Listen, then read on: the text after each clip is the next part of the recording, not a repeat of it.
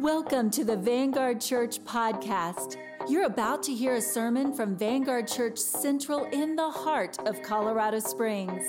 With every message, it's our prayer that you hear and learn how to live out your faith in real relationship with Jesus and with others. May your faith be strengthened, your hope increased, and your heart inspired to live for Jesus no matter the cost. Stay tuned. Thanks for listening. Amen. It is good to see you in the house this morning. As you've already heard, very special day. I'm probably going to run around on this before it's over today. Uh, it is super tempting. Uh, so, and you feel like a million miles away, so I might have to run around a little bit. Today is a special day. Nine individuals are going to follow Christ in believers' baptism today. At the end of this service, three thousand three hundred fifty people have said publicly, I believe in Jesus and want to follow him to believer's baptism in the last twenty-six years. Can you give the Lord a hand for his faithfulness to us? Amen. And you may be in the house today and you may not know the Lord. And we want you to know something. We want you to know him. There's nothing else more important. As I read in the book of Amos this morning, if you don't live your life for God, you waste it. You waste it. God is the most important, and his word is the most important book all throughout creation. And God wants to speak to us today. God wants to speak to where we really live, and God wants to speak to the real relationships of your life today. And today we're going to begin this four-week series uh, with a very non-controversial topic on gender and sexuality. Amen. And I want you to know before we even get into this that uh, we started Vanguard. It's a Southern Baptist church that you're sitting in this morning. We started Vanguard uh, with a lesbian couple, okay?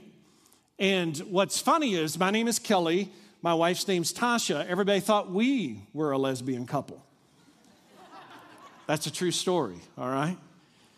And as we walk into this today, I want you to understand something. What I'm going to talk to you about doesn't mean that I hate same-sex people. I want you to understand that some of the best relationships of my life and some of the friends in my life don't see it the way I'm getting ready to say it. They don't see it the way God's word sees it.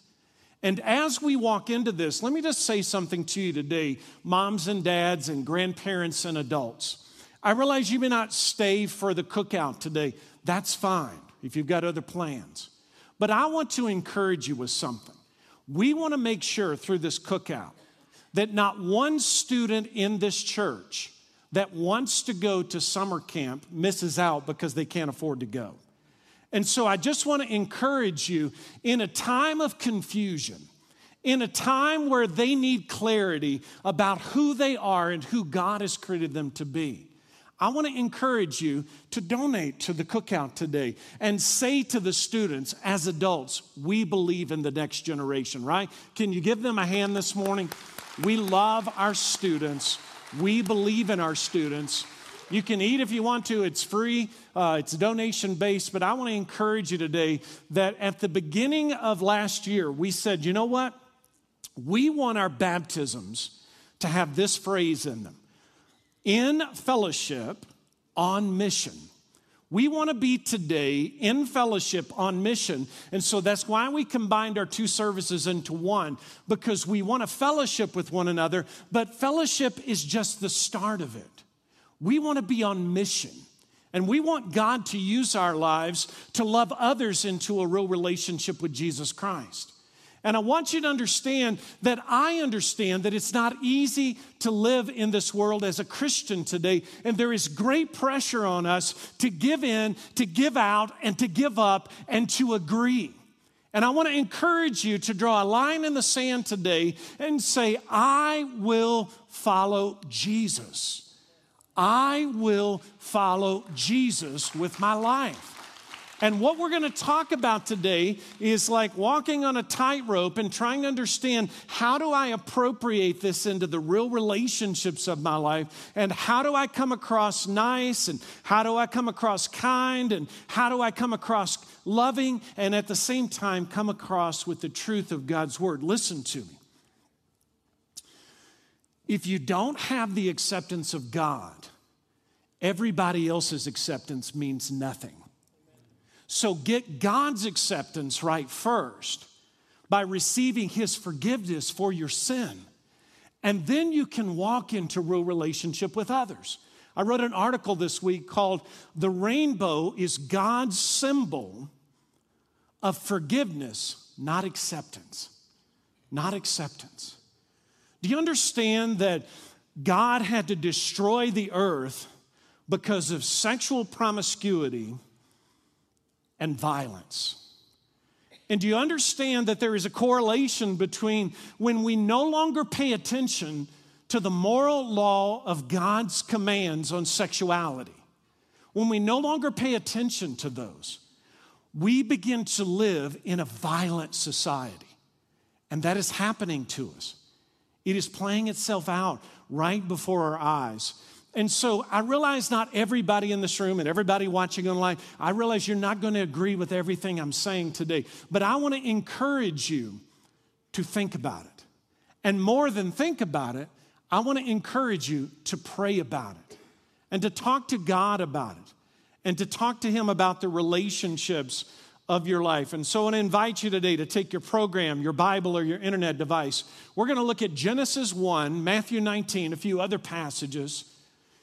And I want to encourage you to be a virtual evangelist today and share this service and invite those that you're in relationship with. You go, well, I need to hear the message first before I understand that, all right?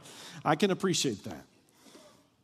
Sexuality and gender. What does the Bible and Jesus have to say about sexuality and gender?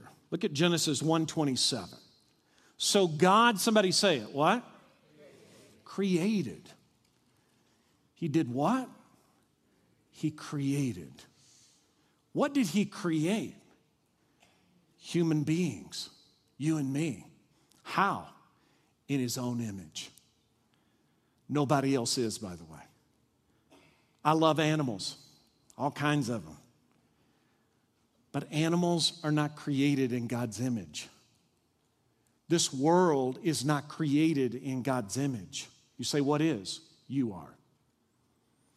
You have unique value, and God has intentionally designed you to reflect himself. He wants a personal, intimate relationship with you, a real relationship with you, and he wants you to understand that, that you are not an accident, that you are his intentional plan, and that he created you in his image, and he thinks you are all that. Amen? He loves every one of us. He loves the seven plus billion people on this earth that many of them don't love him back. They don't love him back or love his son who came and died for their sins. Now, look at Ecclesiastes chapter twelve, verse one. Why is it important to know that God created us in his image? Because if God created us and he's our creator, then he must know why we exist. He must know the purpose for why we're here.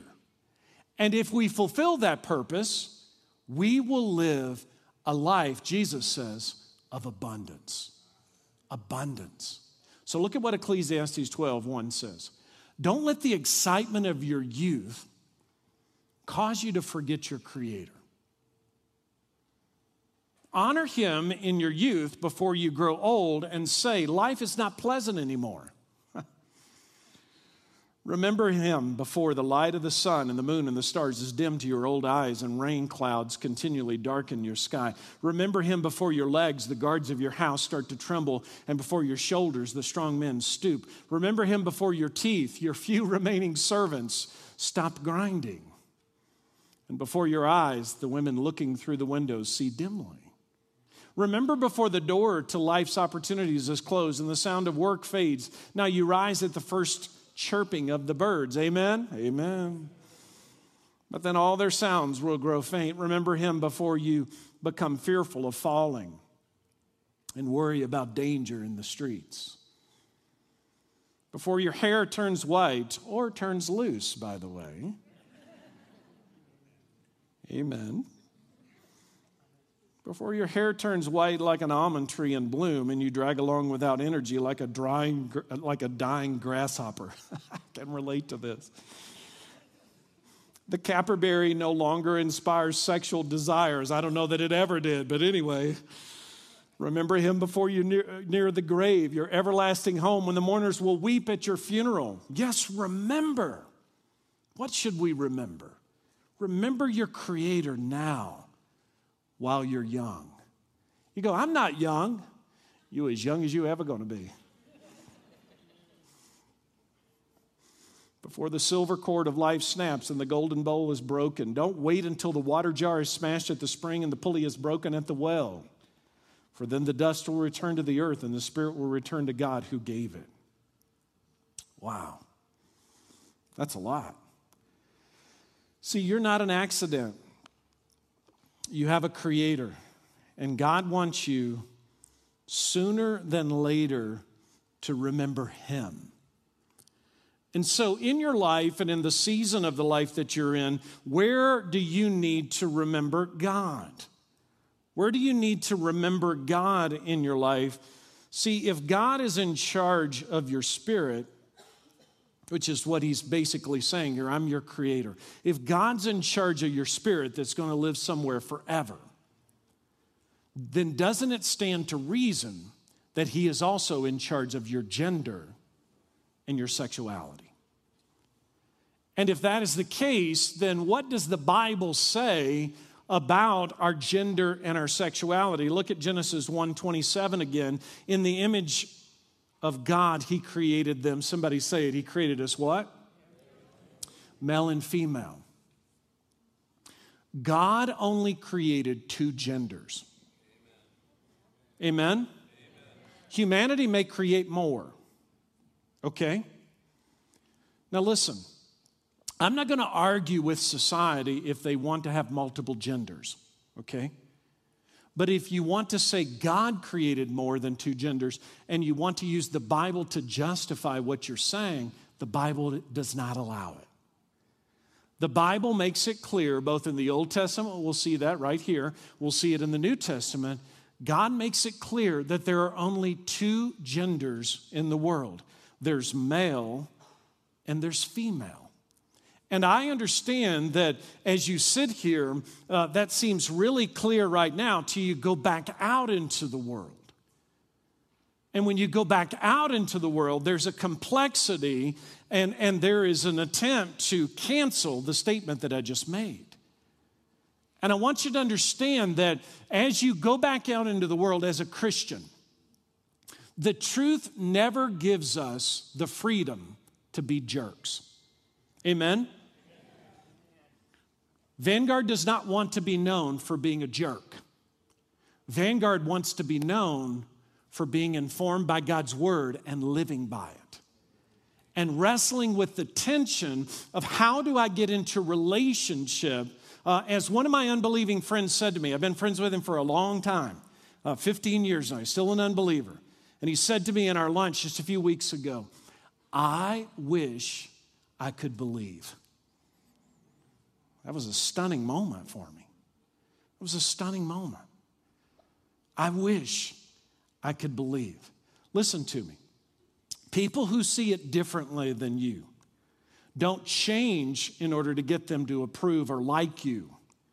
But at the same time, don't be a jerk about it. Don't be a jerk about it. God wants us with truth to love people. And you go, well, they don't feel like it's love. Well, feelings are deceiving sometimes, okay?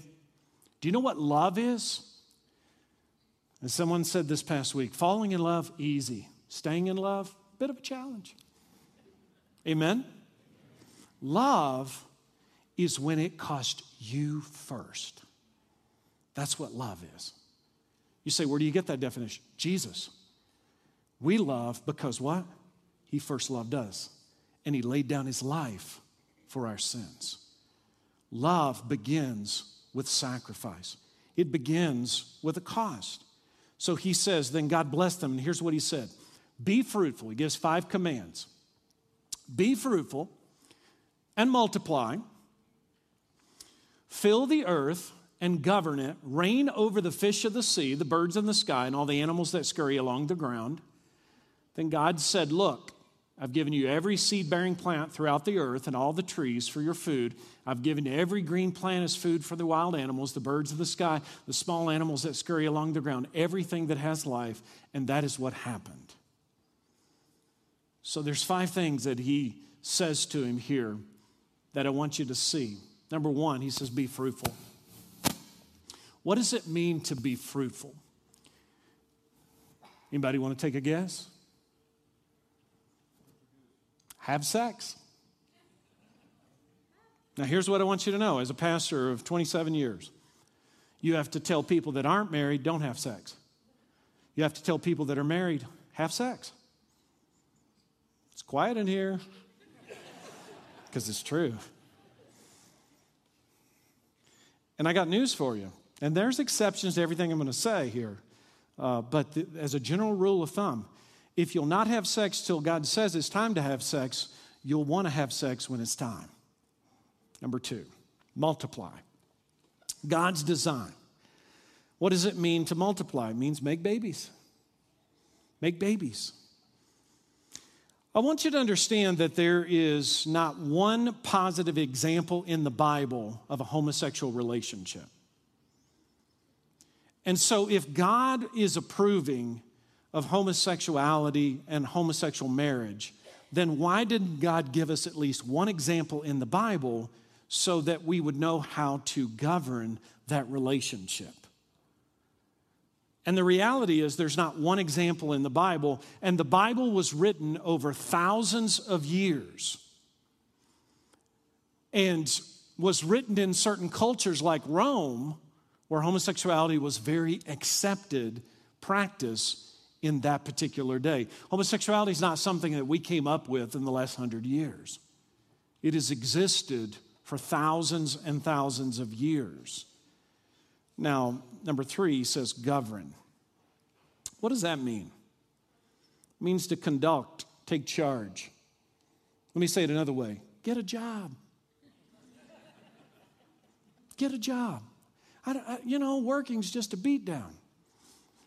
Get a different job, but work. God wants us to work the world. He wants us to tend the soil, so to speak. He wants us to take disorder and turn it into order. I'll never forget my friend Mike, whose parents are missionaries to Nepal. And he said when he was growing up, he said, you know how I could tell who the missionaries were in Nepal? Their yards, their front yards had order to them. Isn't that kind of cool? See, if we're followers of Jesus Christ, what we steward, what we own, should have order to it. And we should care how what we own looks. It should matter to us. It's okay.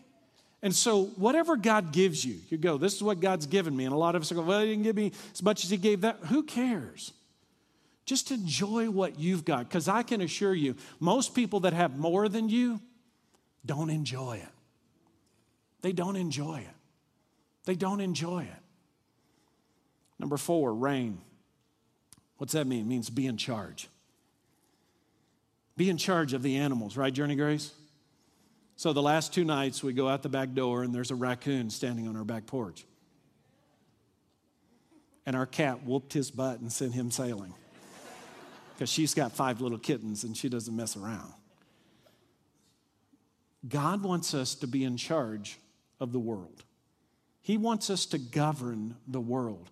He wants us to be in charge of the animals. He wants us to be in charge of society. He wants us to care about what he cares about. And he cares about the world. It matters to him.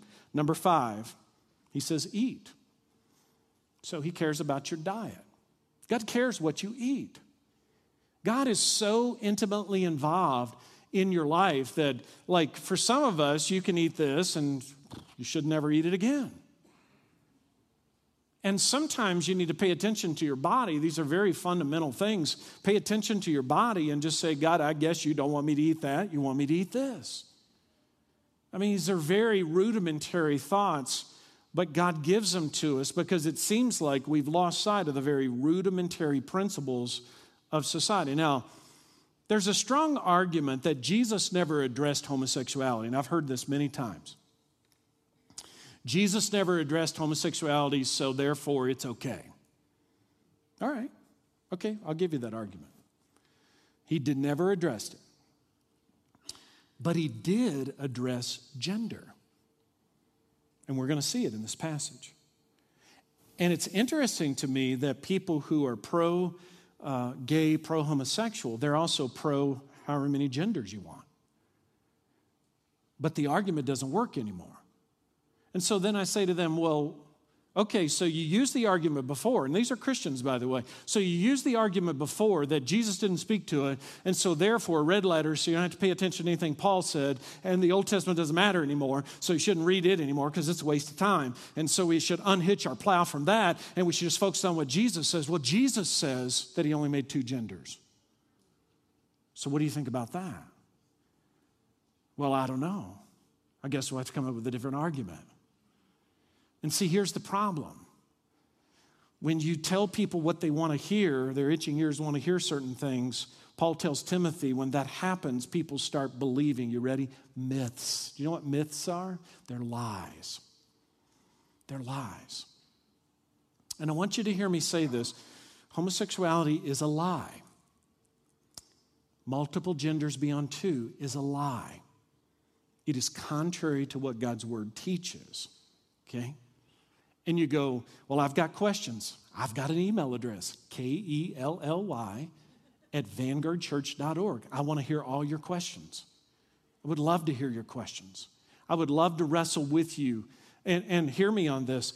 I do not hate people who are same-sex relationships. I, I believe that God gives us free will. And listen to me. If people want to live together, in a same-sex relationship, that's their business. But don't use the Bible to justify it, because the Bible does not support it. God does not support it. You have a free will. Make your choices. Make your choices. You can make your decisions. But don't try to pull God into something and justify what you do, because the Bible doesn't support it. Amen? Matthew nineteen, four to six, Jesus says, haven't you read the scriptures? Well, the truth is, we haven't. That's the problem. Jesus replied, they record that from the beginning, God made them male and female. And he said, this explains why a man leaves his father and mother and is joined to his wife, and the two are united into one. And since they're no longer two but one, let no one split apart what God has joined together. And so God is, through Jesus here, is saying and reminding us in the old and now in the new. So listen to what Isaiah says in Isaiah eight sixteen. Gather up the testimony, preserve the teaching for my followers, while I wait for God, as long as he remains in hiding. While I wait and hope for him, I stand my ground and I hope. I and the children God gave me as signs to Israel, warning signs and hope signs from God of the angel armies who makes his home in Mount Zion. When people tell you, try out the fortune tellers and consult the spiritualist, why not tap into the spirit world? Get in touch with the dead. We're going to talk about this in three weeks. Tell them, no, we're going to study the scriptures. Why don't you come up with your own ideas? No, we're going to study the scriptures. One thing that you can always count on here at Vanguard, we're going to study the scriptures. What does God's word say? What does the Bible say? People who try the other ways get nowhere, a dead end, frustrated and famished. They try one thing after another. When nothing works, they get angry, cursing first this God and then that one, looking this way and that, up and down and sideways and seeing nothing, a blank wall, an empty hole. They end up in the dark with nothing. The only hope, Isaiah is saying here, is, is God's word. So Jesus says four things. Number one, read the Bible about sexuality and gender. Number two, God made male and female. Number three, a man, a male, is to marry a wife, a woman.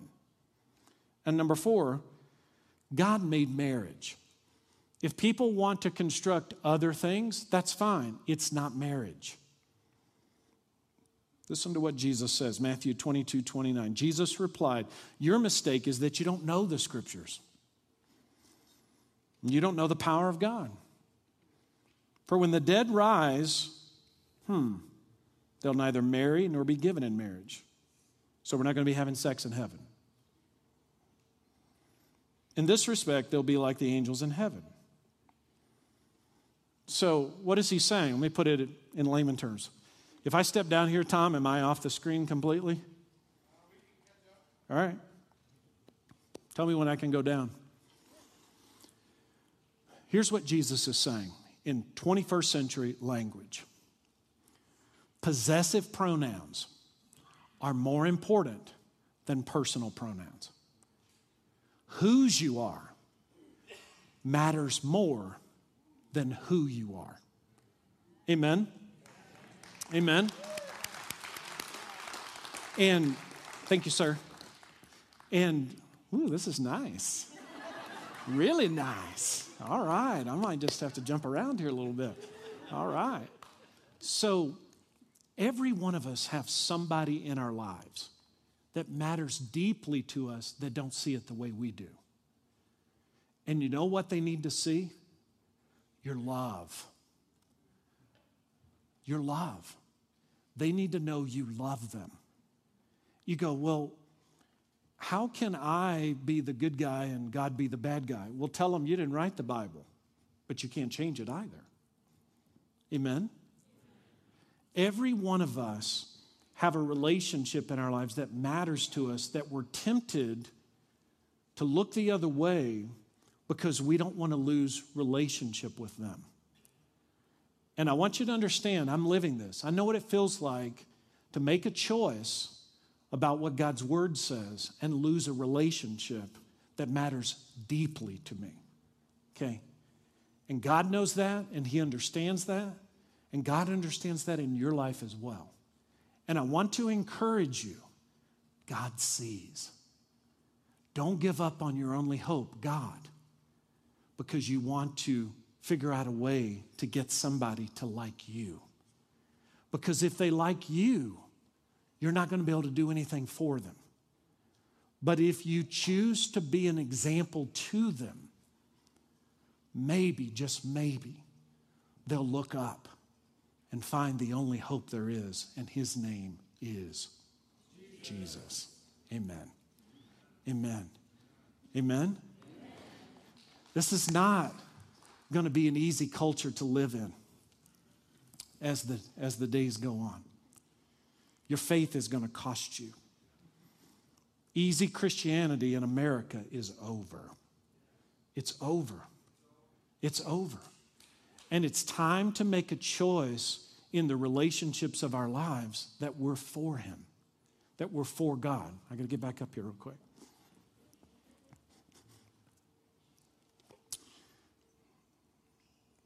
Each one of us are going to see nine people make a public profession of their faith in Jesus.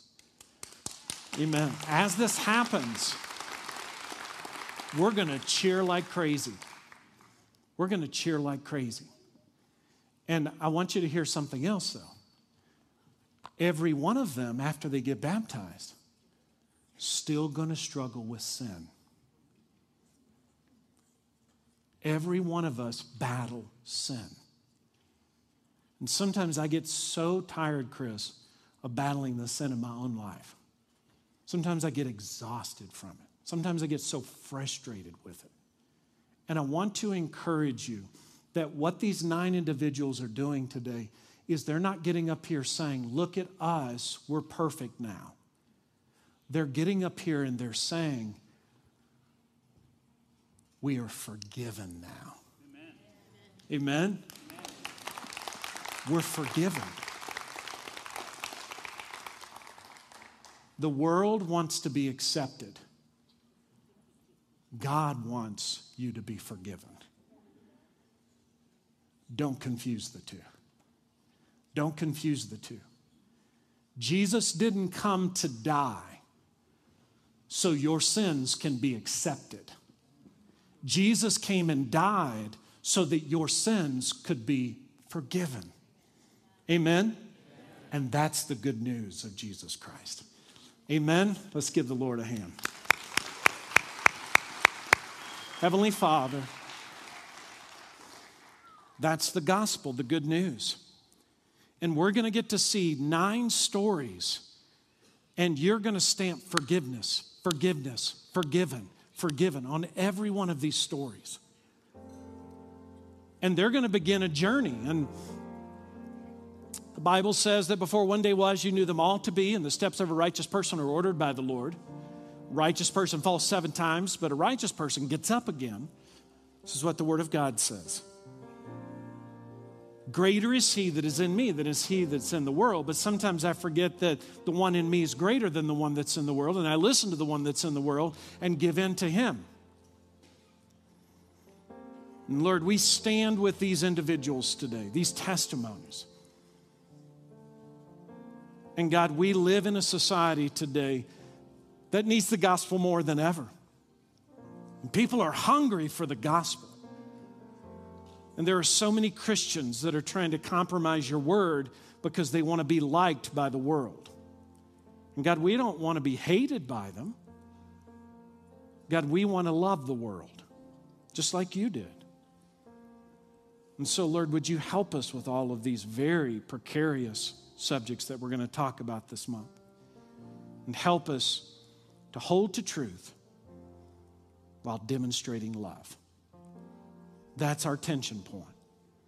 In Jesus' name we pray, and all God's children said, amen.